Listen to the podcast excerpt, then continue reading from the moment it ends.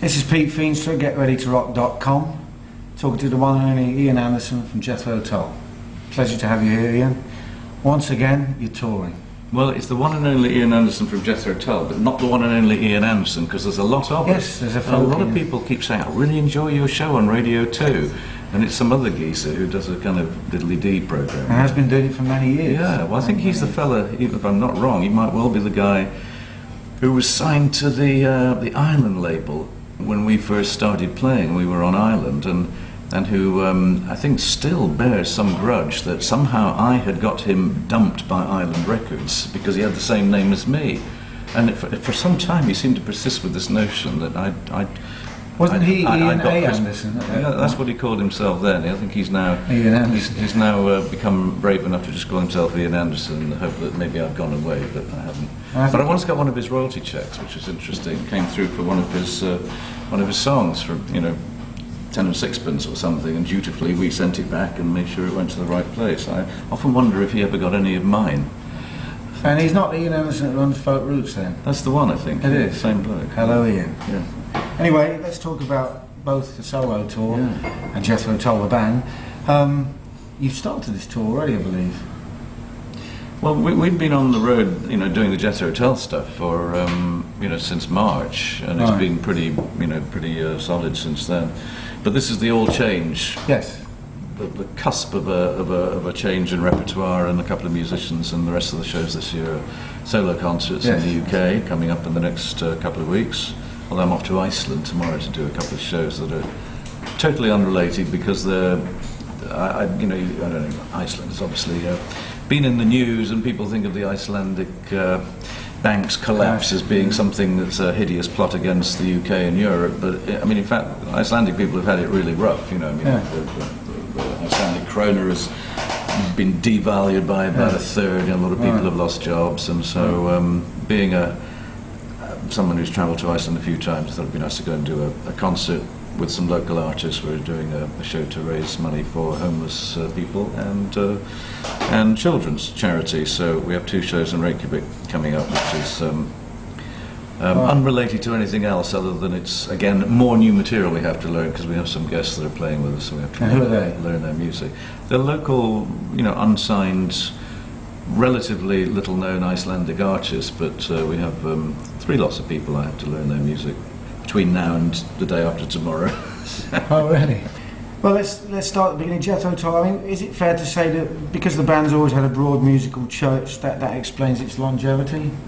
Well, it could also uh, have explained its early demise because, um, you know, when you are the author of a lot of eclectic material, it's easy to to think that maybe the breadth of that music is something that attracts people, but it equally can turn people off because people like people like their meat and potatoes. You know, Yeah, they like yeah, status quo. yeah. They like BB King. They they like those bands that deliver what it is they expect. You know, it's the, it's the blue comfort blanket of uh, of musical. Um, you know, coziness, especially for middle-aged and older people. You know, they know what they like and they don't like to be too challenged. So I think if we have longevity as a result of being a rather eclectic and, and sometimes rather unpredictable band, then it's a testimony not to us, but to the to the interest and the and the um, and the the awareness and the willingness of, of audiences to, to, to, to grapple with something a bit less familiar than the simple elements of blues or rock music. Yeah, yeah. So we, we, it's, it's, it's, I'm not I'm not sure whether we would have done better if we just stuck to one,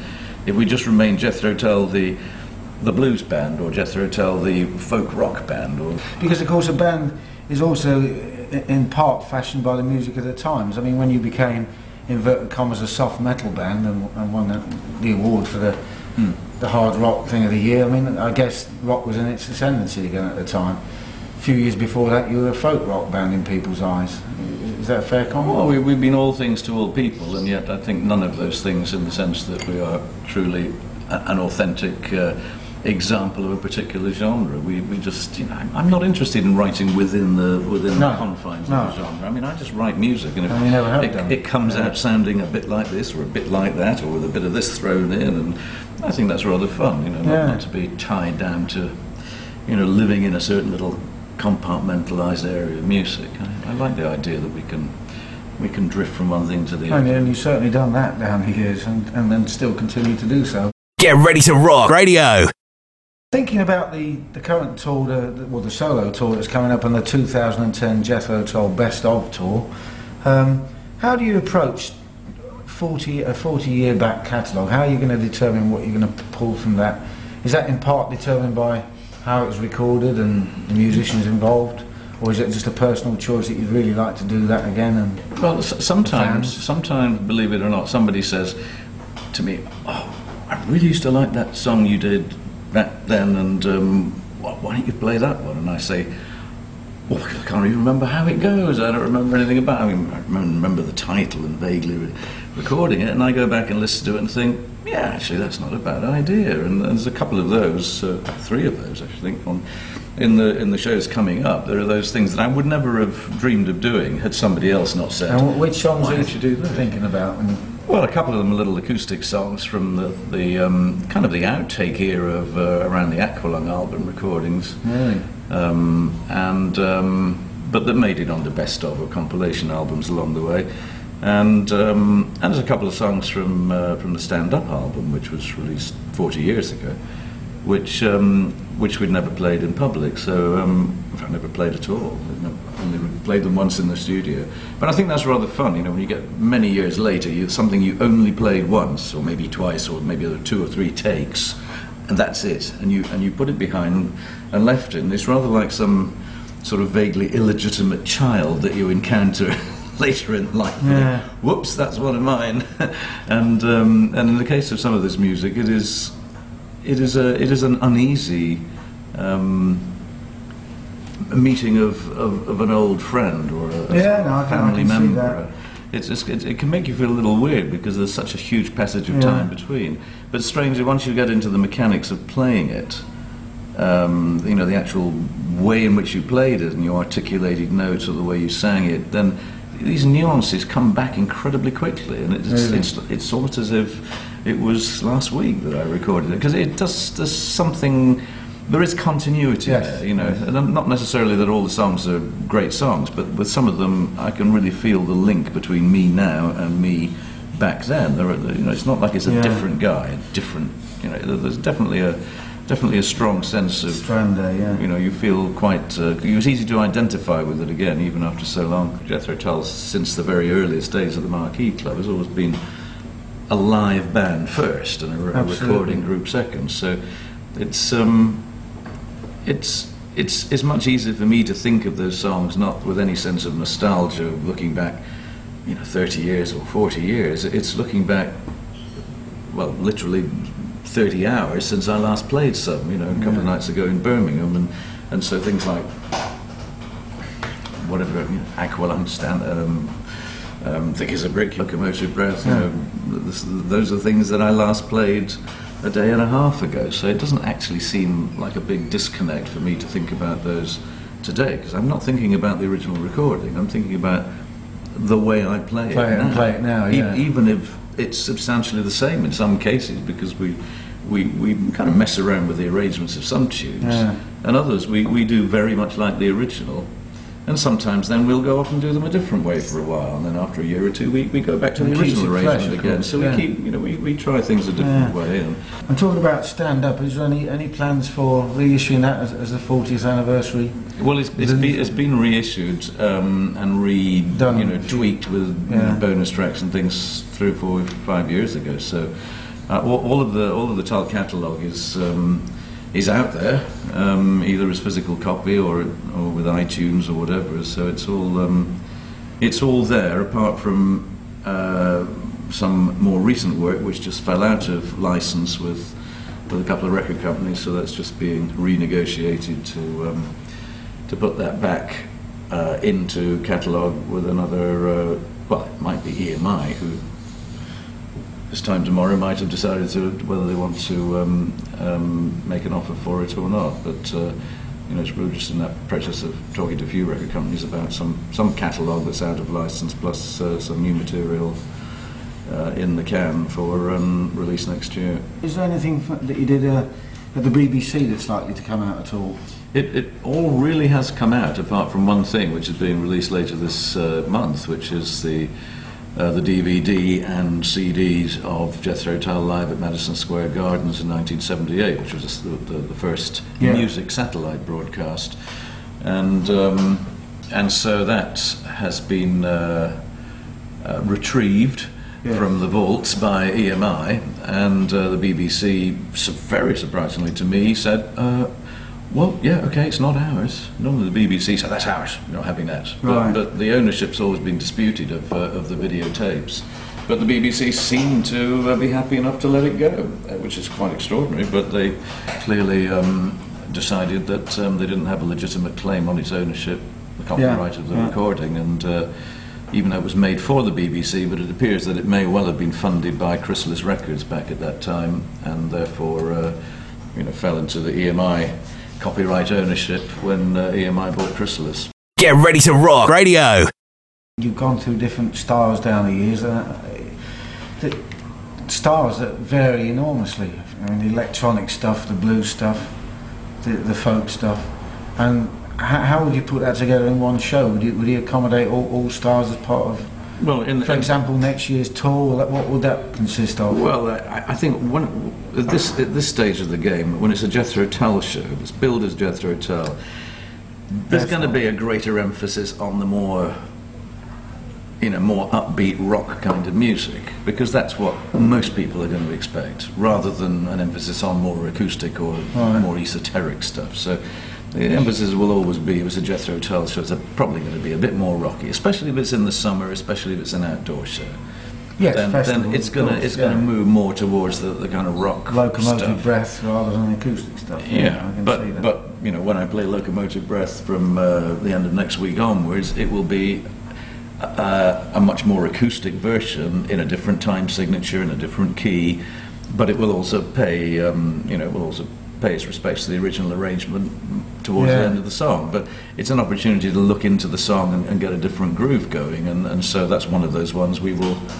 We will fool around with for a few months, playing it in a different context. And having different musicians play it from the ones that played it originally, or have played it down the years, I suppose that keeps it fresh. Well, it, well. it gives them the opportunity to put something of themselves into the arrangement if you change it. yeah. Um, so uh, yes, indeed. I mean, there's a, a new a, new drummer, not entirely new to me because he's done a few shows with us already this year. But Mark Mondesir, who's a jazz Yeah, drummer in the UK, yeah. he's uh, he's playing on the uh, stuff from here on into the end of the year. Excellent. So you know, he obviously brings a, a, slightly different feel and a different touch to it compared to Doane Perry, the Jethro Tull drummer, who's more of a I don't know if you want me to say an 80s rock drummer, but you know that's that's the era in which he grew up as a as a as a professional musician during the Yeah. during the late 70s, early 80s. So um, you know he has a way of playing which is much more American rock, Yeah. whereas Mark's music is, is a more delicate touch of um, Yeah. perhaps it's not really jazz, but it's just that he has a slightly different way of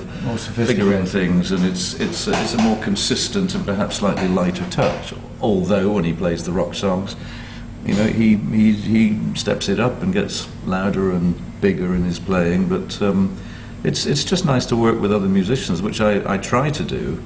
Um, particularly in the last 10 years or so, I do try to play with other musicians, Yes. usually much younger than me, inevitably, but sometimes older. And, you know, I have this real fond belief that there's always something new to learn from working with another musician. They, they teach you something if you're receptive to it.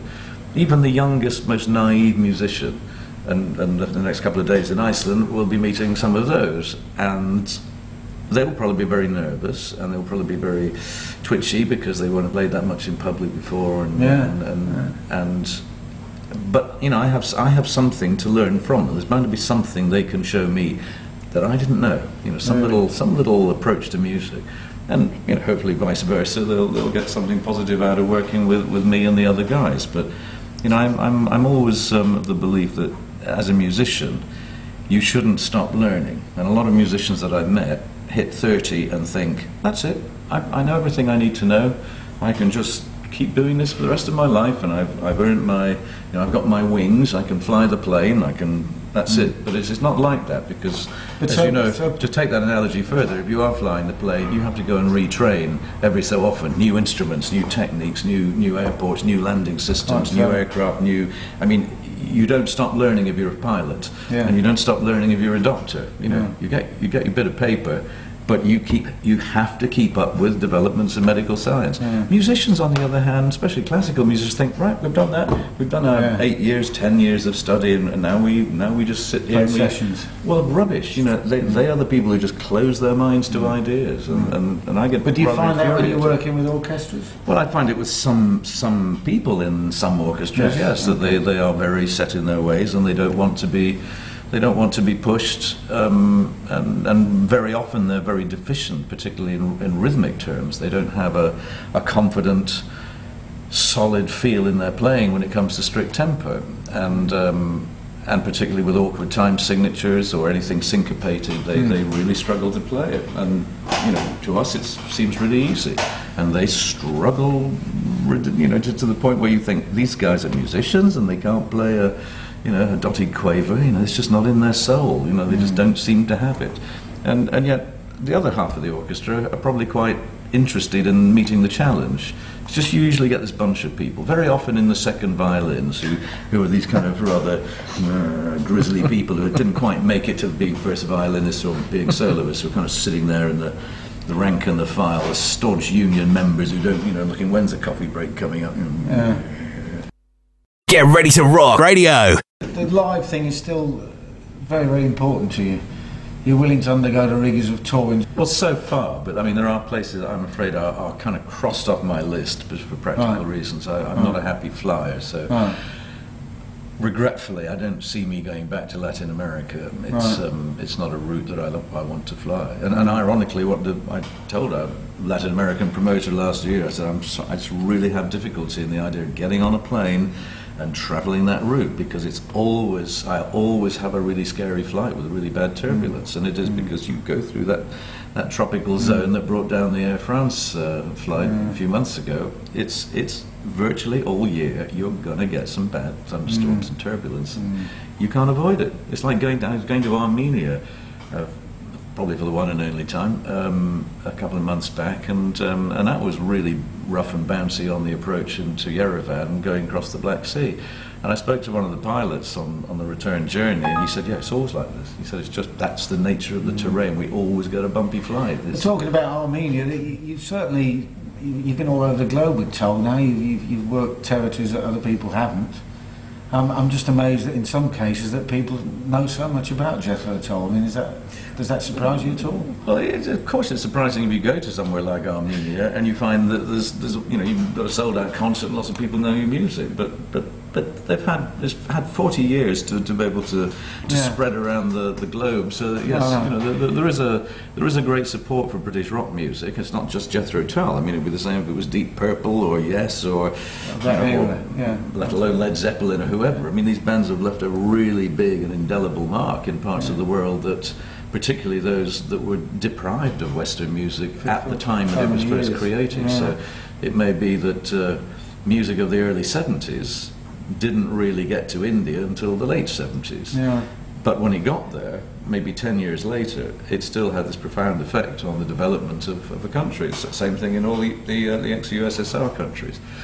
But uh, bands like Jethro Tull and Deep Purple, as, as you know, as well as I suppose to some extent the pop groups, but it it had a big role to play because it, it represented a musical freedom, a musical lack of censorship, which was so obvious in, in those countries for young musicians trying to play their own music. And so, when under Gorbachev's watch, um, in the period of, uh, of perestroika and glasnost, he relaxed things a little bit, and um, back in around 87, I think it was, um, the Russian state record label um, finally uh, did a deal to release a couple of um, Western Yeah. official Western releases, which were one of the Beatles albums yeah. and a Jethro Tull album, and they were the first two records ever to be officially released on the Melodiya label in uh, in Russia, Yeah, which was and, and many years later when I, I, I met Mr. Gorbachev in Germany, and I, I, I thanked him for this this little moment, you know, knowing that he would know nothing about it Hmm. because it was just part of part of Machinery, part of the machinery that, that that relaxation took place. But I said, you know, nonetheless, if it wasn't for you, those records wouldn't have been released. It helped diffuse a period of time when the black market was was yeah. rife with this illegal and dangerous Western music, but it was diffusing it and bringing it out into the open that, that allowed for a peaceful transition from from the, the very rigorous controls of the communist era to, to the much more laissez-faire attitude that, uh, Right, so- that that worked for Russia and all the Eastern Bloc countries in the um, in the latter part of the 80s and through to the 90s. And, you know, it's a great. I mean, Gorbachev is so important in that uh, in that transition period. Thinking about the, the way that rock music has spread its way around the globe and Tull's music has done the same thing, was there ever a sense of frustration as uh, on, on your behalf with, with rock moving into a kind of niche